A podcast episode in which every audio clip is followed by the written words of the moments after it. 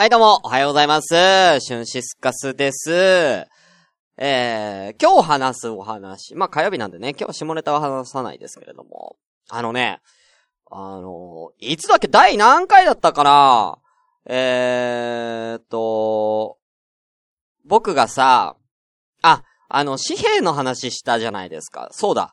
第92回かな？前々回で、あのーなんか紙幣が新しくなりますよね、つってね。ね、あのー北里、えー、し、柴三郎さんとか、柴三郎柴三郎だよね。えー、渋、渋沢さんだっけ？渋沢さんとか、えー、あとは、え？津田塾大学か、津田梅子。ね？あ、変わるっていうね、話したときに、いや、どうせだったら、つって、俺が新紙幣、えー、誰にするかって決めていいんだったら、あのー手塚治虫がいいんじゃねつって。手塚治虫、えー、藤子 F 不二雄先生、赤塚不二夫先生のこの、ま、漫画の大巨匠3人で揃えるっていうのはどうでしょう？みたいな話をね、したんですよ。覚えてます？先週。でですね、それでね、あの、ちょ、気になる記事を見つけたんですけれども、どうやら、ツイッター上でも、あのー同じ、同じね、あのーことを言ってる人が、いるらしいんですよ。あのーなんだっけ、えー、紙幣を、その手塚治虫になんか、したらどうか、みたいなのをね、話してる人がいいてですね。で、えー、それに対して、なんと、手塚治虫の、えー、娘さんで、その手塚治虫のその、事務所の、こう、社長さんがこうコメントしてるっていうのを見つけたんですけれども、あれ？どこ行ったっけな？えーとね、ちょっと見ていい？それ。うんとね、どっかに書いてあるんだよね。どこだっけななんかね、そんな、そんなやつ。どこだっけ もうこういうとこだよあ、あと一個だよ。もう気になる記事。えーあのね、あの、弥生県がご飯のおかわりを有料化っていう。悲しいうーん。悲しいよ。弥生県はご飯のおかわり無料なところが俺はね、大好きだったの。有料化になっちゃうみたいなんですよ、弥生県がね。うーん。おかわりプラス30円。え、うーん。ご飯のおかわりプラス30円いただきますよ。まあ、30円ぐらい払うよ。うーん。悲しいっていうね。うん。まあね、うん、そんなのもうちょっと、ね。そうイーマルさん、そう、トピックに上がってて、今、それを俺、見つけようとしてるんだけど、出てこない。出てこないな手塚治虫で調べよう。えー、なんで？話の。いやー、本当にね。うん。あ、これね、新紙幣に手塚治虫。うん。で、これでコメントしてるんですよ。その手塚ルミ子さんっていう人がね。一応その手塚治虫のその事務所の、なんか今社長やってるらしいんですけれども。えー、ちょっと想像してみてくださいよ。えー他人様の財布の中や、えーコンビニやスーパーのレジ、ATM の中から自分の親父がわさわさ出てくるんですよ。そんなのシュールすぎて気持ち悪いじゃないですか。っていう。まあ、自分の親だったら確かにね、うん、自分の親だったら確かに、まあちょっとね、気持ち悪いなとは思うんですけれども、ねえ、でも、いい、良くない？手塚治虫。うん。ねえ。なんか、顔もね、そう特徴的な顔立ちだしね。でね、えー、手塚、手塚リミテリーさん違うね。手塚ル、ル、ルミコさんっていう方ですけどね。はい。でね、なんか、その人が、手塚ルミ子さんが、こんなのを紹介してるんですよ。なんかその、その中で、手塚治虫がダメだったら、もうなんなら鉄腕アトムとかを、紙幣にしてくれよっていう話をね、あの、ツイッター上でやってたらですね、なんともうね、あるんですって。あのー、アトム通貨って何の知ってました？全然知らなかった。アトム通貨はありがとうの輪をつなげるっていうね、あのー、これ、アトム通貨っていうのがあるんですよ。もう。で、これ、あのー、簡単に言うと、えー、地域通貨なんだって。あのー、要は、一部の地域で、えー、発行されてて、そこで使える通貨。なんですよ。だからなんかその、商店街のなんかあの、商品券みたいなのあるじゃないですか。あの、なんかね、1000円分とか2000円分。あんな感じに、で、あるらしいです。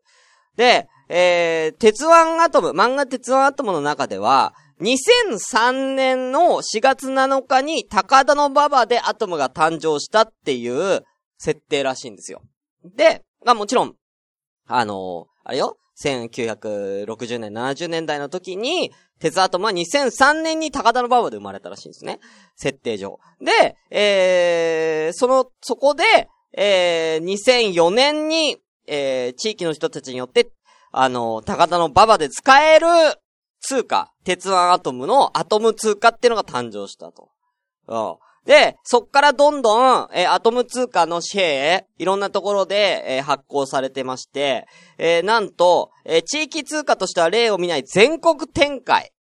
ということで、あの今、いろんなところでアトム通貨が発行されていると。で、そこの、あの街でアトム通貨を使えるらしいんですよね。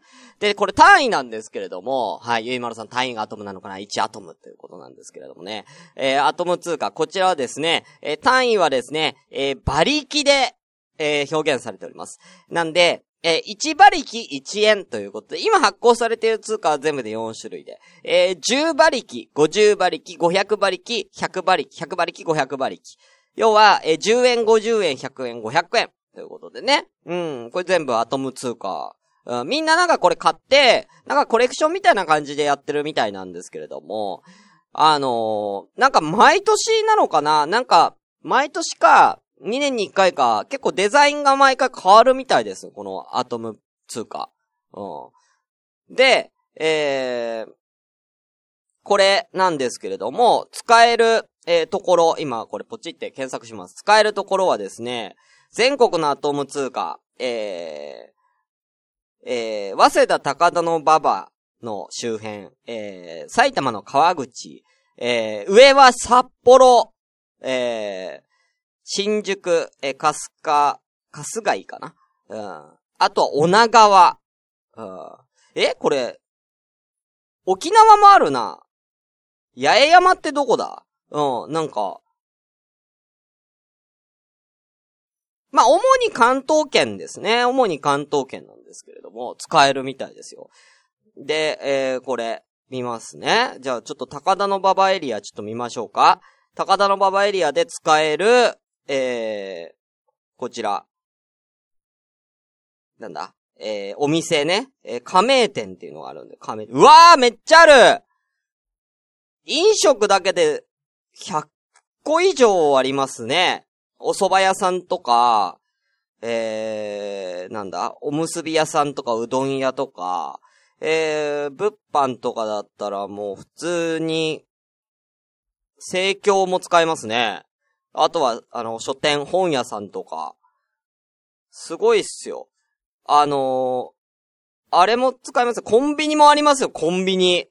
コンビニでアトム通貨使えるのちょっと面白くない？うん。セブンイレブン西早稲田一、一丁目店。うん、こう、アトム通貨使えるみたいですよ。えー、ちょっと出したいよね。うん。接骨院とかも使えるみたい。すごいね。えー、動物病院とか。これアトム通貨がね、ここでは使えるみたいですよ。はい。なんで、基本的にはだから地域活性化のためにこういうのをね、やってるっていうことらしいです。はい。2004年からやってて、もう、えー、10、今2019年ですから、ね、もう15年間、ね、えー、もうすでにこれがあるって。ちょっと、これ欲しくない？俺今度買ってこようかな、アトム通貨。はい。なんかこの、売ってる場所っていうのが、それぞれそのなんかエリアごとにこういう支部みたいなのがあって、そこで売ってるみたいなんですよね。はい。ちょっと記念に買ってこようかな。なんか毎年、なんかシェームの種類も変わるみたいな。うん。ただまあ、転売とかはできないみたいです。はい。転売とかはしちゃダメよっていうことで、うん。だからみんなコレクションで取っとくみたいですけどもね。うん。えー、書いてありますね。うん。えー、主に学生スタッフを中心に地元商店街、各種 NPO 団体、行政、大学ともに活動しています。今日もアトムに負けない10万馬力で街を東から西へたくさんのありがとうが溢れる街を目指してて、全力で励んでいます。ぜひ私たちと一緒にアトム通貨を続いて良いことをしてみませんか？っていうことですね。あー。その周辺のオレオレ詐欺にも使えるらしいな。うん。ねえ、オレオレ詐欺に使ったらちょっと面白いけどね。うん。あ、オレオレ、あのさ、つって。ちょ、っと、今、ちょっとお金なくてさ、って、うん、500万馬力ぐらい貸してくんねっつって。500万馬力ぐらいちょっと貸してくんねえかなつって。うん、なかったら10万馬力でいいよ、10万馬力。うん、貸してくんねえかな、10万馬力ぐらい、つってね。うん、うん、振り子、銀行に、銀行の振り込みいけんの？振り込みいけんな。振り込みちょっと馬力なんで、つって。馬力だからちょっと、ん銀行ちょっと振り込みできないから馬力だから、つって。アトム通貨だからちょっと、あのー、ね、日本通貨じゃないから、つって。銀行振り込みいけねえから、ちょっと手渡しになっちゃうんだけどいいかな、つってね。うん、狡猾なトリック。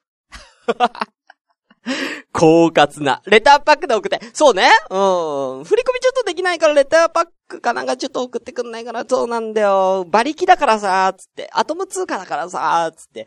うん、銀行とか使えないから、レターパックで送ってくんないから10万馬力。よろしくつってね。うん、やだわ。そんなの。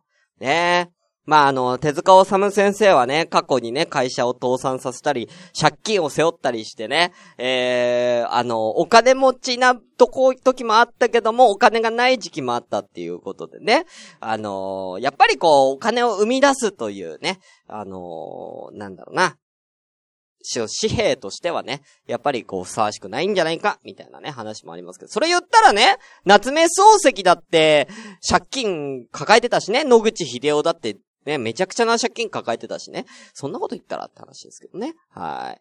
ということでね、ちょっと気になる方はちょっとアトム通貨調べてみたらどうでしょうか。ということで、なんか話長くなっちゃったね。えー、第94回。シュンシスカスの朝からごめんねー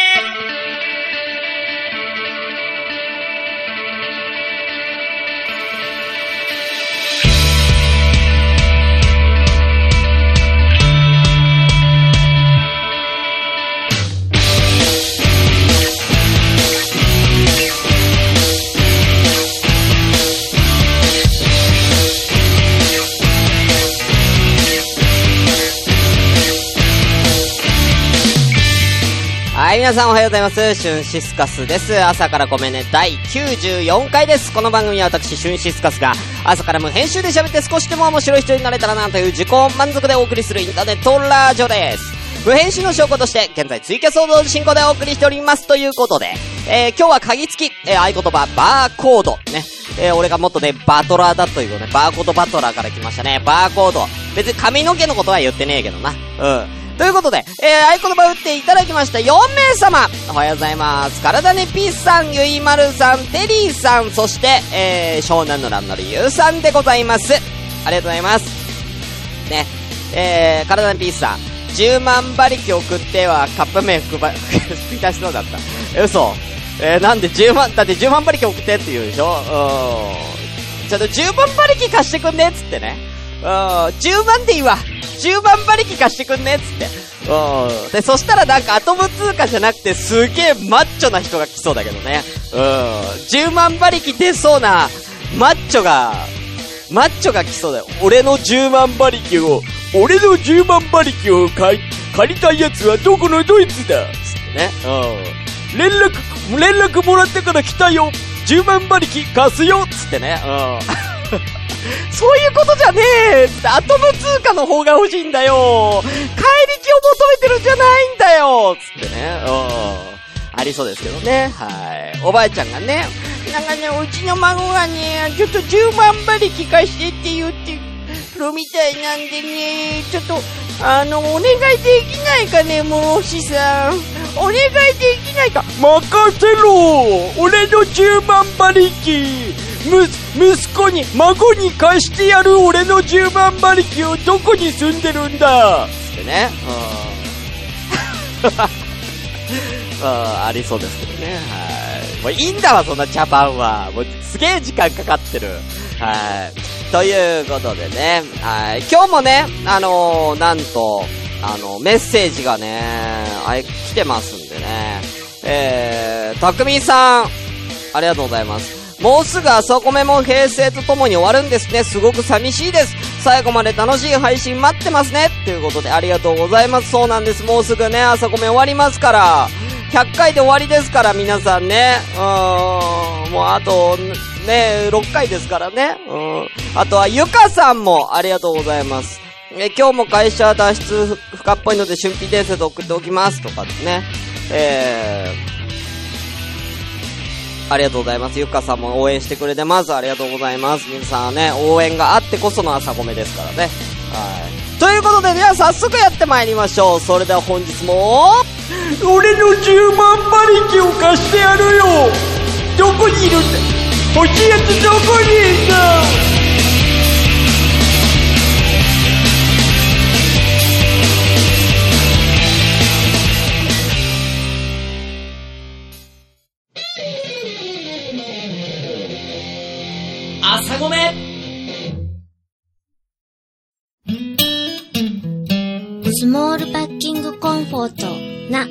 オートバイキャンプ道具あります。北海道夕張快速旅団の近況などをご報告。ゆいろくポッドキャストはほぼ毎週土曜日夕方更新しています。聞いてください。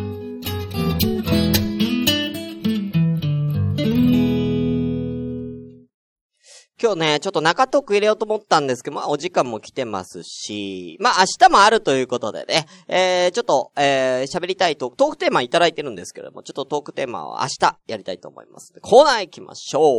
こちら。春辟伝説。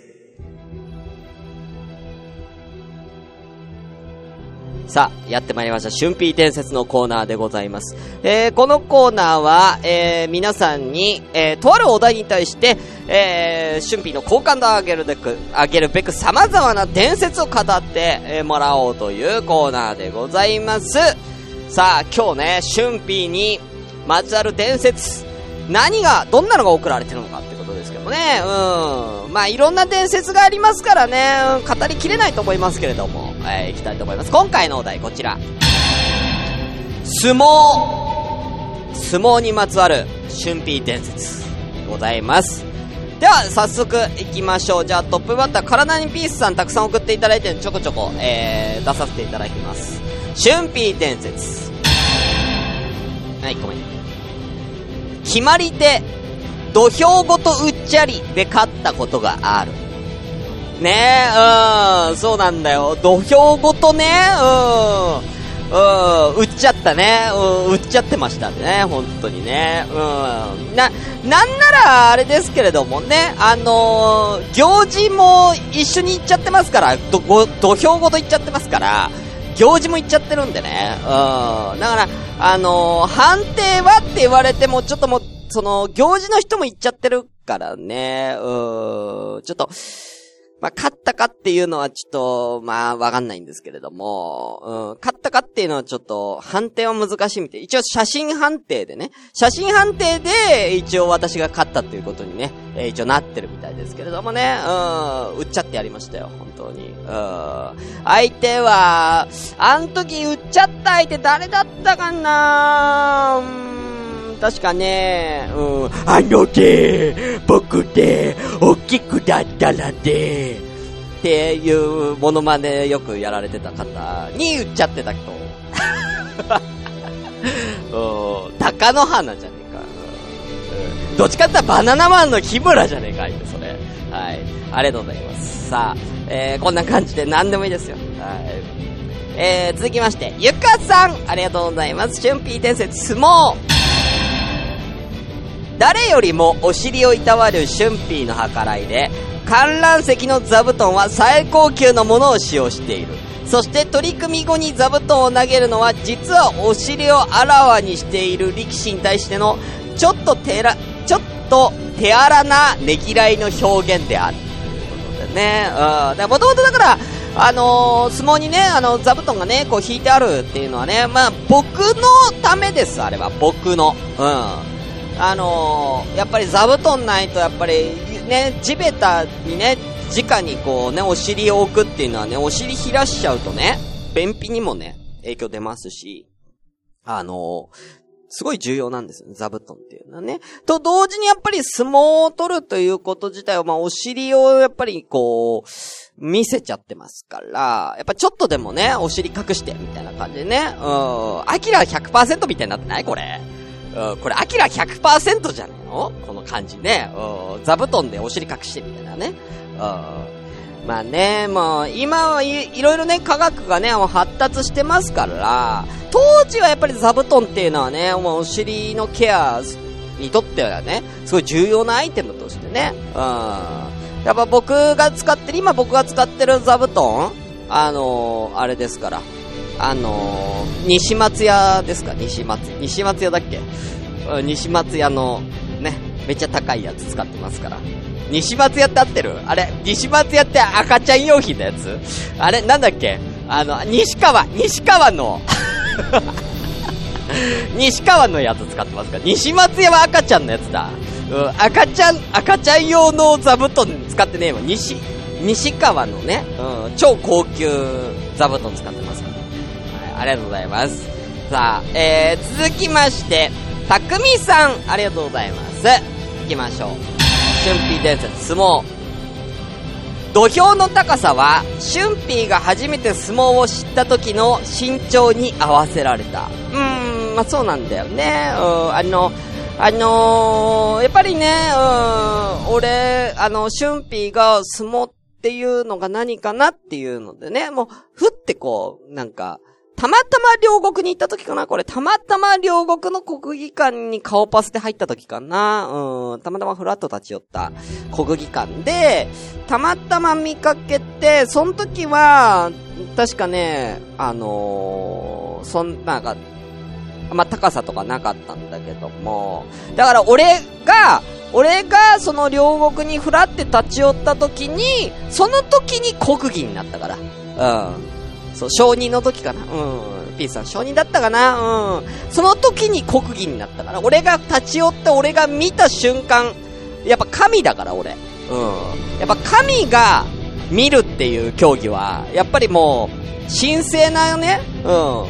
やっぱ神儀ですからね。うん神の儀式、神儀ですからね。これは国技にしなきゃってことでね。だからその神の、そ当時の神の身長に合わせてあの台が作られたってことね。よくご存知でね、ありがとうございます。こんな感じでね、うんどんどん行きましょう。続きまして、テリーさん。いいよ。春ー伝説相撲。えー、長いなこれ。えー、どうして相撲は西と東に分かれているかというと、昔、春ーの金玉が右と左ではどちらが大きいかで問題になった時、相撲で決めることになり、えー、右は西、左は東となった。うん。昔は力士力士個人の成績により、えー、西と、ん？昔は力士個人の成績よりも、えー、西と東の勝敗に、の方が大事だった。うん。だから今は金玉よりおっぱいに興味が移ったのであまり語られないが、名残として残っている。長い長いようん。まあ、ちなみに、だからどっちが大きいかで問題になったって言ってますけども、大体の人は右利きなんで左の方が、あ、違う、えー、右の方が、えー、大きいっすよ。うん。大きいっていうか、あの、右の方が下がってる。うん。この話火曜日にしたくねえんだよ。うん。みんな左脳が発達してるから、左脳の反対側の、え、右。右の金玉の方が筋肉っていうかね、あの、発達してるから、あの、玉がちょっと上に持ち上がってるんですよね。うん、わかります？その、左金玉ってのは右脳だから、右脳が発達してない人が多いから、ね、えーの、筋肉、筋肉っていうかそこが使われないんで、えー左の玉玉の方が、えー若干下に垂れ下がってるってう。ん、だからみんな左のが垂れ下がってるはずなんですよ。自分で確認してください。はい。いいんだ、こんな、こんな豆知識いいんだよ。うん、これ前も話したよ。うん。まあ、ちなみになんでこんなことシュンピーが知ってるかっていうと、神だからですよ。うん。私の想像した、私の想像したものが、金玉です。うん。いや、それだけじゃねえよ。神が想像したものは金玉だけじゃねえけどな。うん。はい、ありがとうございます。さあ、えー、続きまして、湘南のラブのリュウさん、行きましょう。えー、伝説。えー相撲の回しの太さは、春ピーの、春ピーが隠れるぐらいの太さから決まった。だ、なんで下ネタに寄せんだようん、あれね、うん、隠れるぐらいの太さでね、回しの太さね。うん。まあね、だいたい俺の、俺の春ピーが隠れるぐらいだったらみんな隠れるでしょ。うん、だいたいみんな隠れるよ。俺のが隠れたら。うん。で、はみ出す人は、でむしろ、それではみ出しちゃうやつは、もう、相撲なんてし、するなうん。するな、うん俺のよりでかいやつをするな相撲。あということでね、ありがとうございます。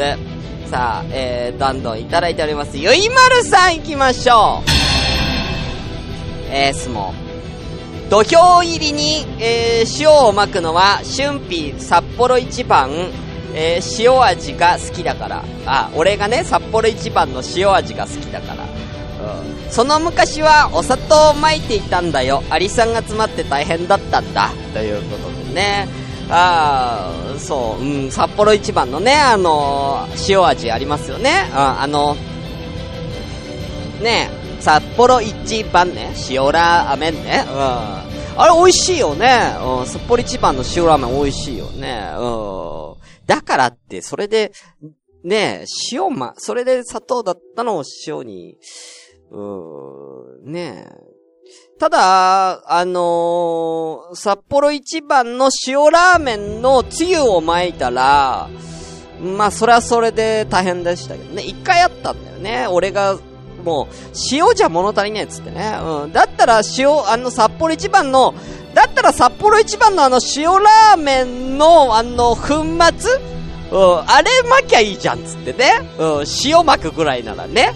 うん、あれ、あの粉末を巻けば、いいんじゃねえっつって。うん。やったところ、あのー、なんか、札幌、札幌ビールの株式会社から苦情が来ましてね。えー、すげえ怒られました。うん、怒られるよね、そらね。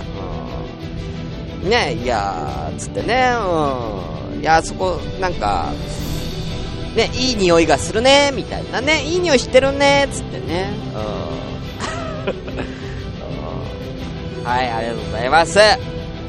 さあ、たくさんいただいてます。あとは、カラダンピースさんがたくさんいただいてますんで、一気に行きましょう。ピースさん。えー、さあさあ、最後の取り決め。本日の札幌一番です。じゃねえよって、ちょっとうまいこと言うな。ちょっとうまいやつだな。はい。行きましょう。えー、各界のスポンサーになり、NHK で唯一 CM 挟んだやつでもある。ということでね、そうですね。まあね、まあ僕が生み出したスポーツですから、まあ僕がスポンサーにならないわけにいかないだろうということでね、まあスポンサー一時期やらせていただきましたよ。で、NHK でね、CM も流しまして、あのー、あのー、なんだっけ、あの、上野クリニックの CM。うん。上野クリニックの、あのーあの、タートルネックをちょっとこう、あのー口元ぐらいまでこう上げてね。うん。あれ、あれやりました。あれ CM。うん。あの CM。うん。あれ、俺も、俺あれスポンサーだから。あれも俺のスポンサーだから、それ流してくださいっつってね。NHK にお願いして。うん。うん、あとはあのー、あとはあのー、なんか変な、変なね、変なブレスレット、変なブレスレットをつけたら、あの、めっちゃ金持ちになったっつって、あのー、あのー、札束のお風呂で女の人はべらかしてる CM も、あのー、NHK で流しました。うんこれもお願いします、ね。うん。なんだよ、これは。ね、うん。まあ、まだ朝米やってなかったから、朝米やってたら朝米の CM 流してたけどね。もちろんね。うん、ありがとうございます。えー、たくさんもらってるけど、これ最後えー、春品です、相撲。普段の春ーの生活スタイルを取り決めの格好とした。うん、あのー、うん。ずいぶん、俺捕まらないかな普段の俺の。家だから、あれ、部屋着ね。うん、あれ、部屋着ね。うん。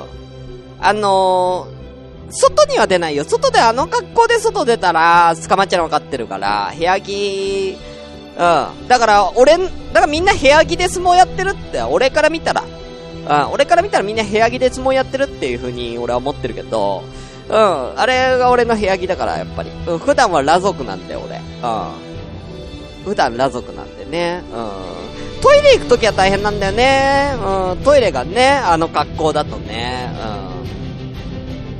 うん。うん、まあ、ある意味、今俺コルセットまだ巻いてるから、ちょっとぽくなっちゃってるけど、大丈夫？コルセット巻いてるから、ちょっと俺、これ、なんか、なんかちょっと半分当たっちゃってる感じになってるけど大丈夫 はい、ということで、カラダインピースさんありがとうございます。ということで、今回の春ー伝説、何にしよっかな？今回の春ー伝説は、じゃあね、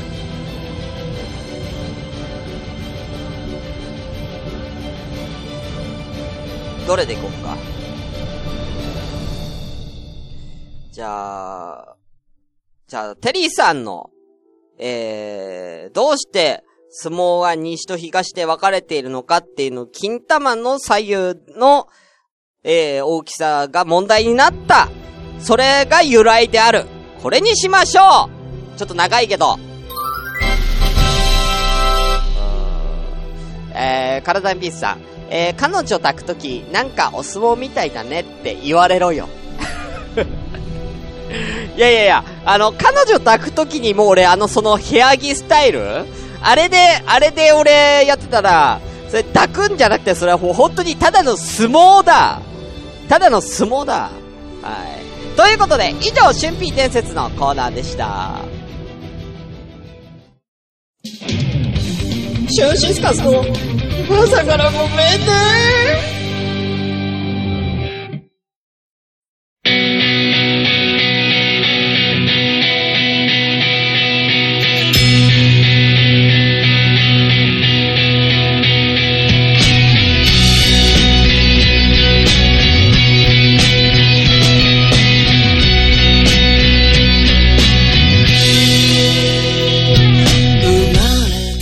ということで、えー、朝からごめんね、第94回、えー、リングでございます。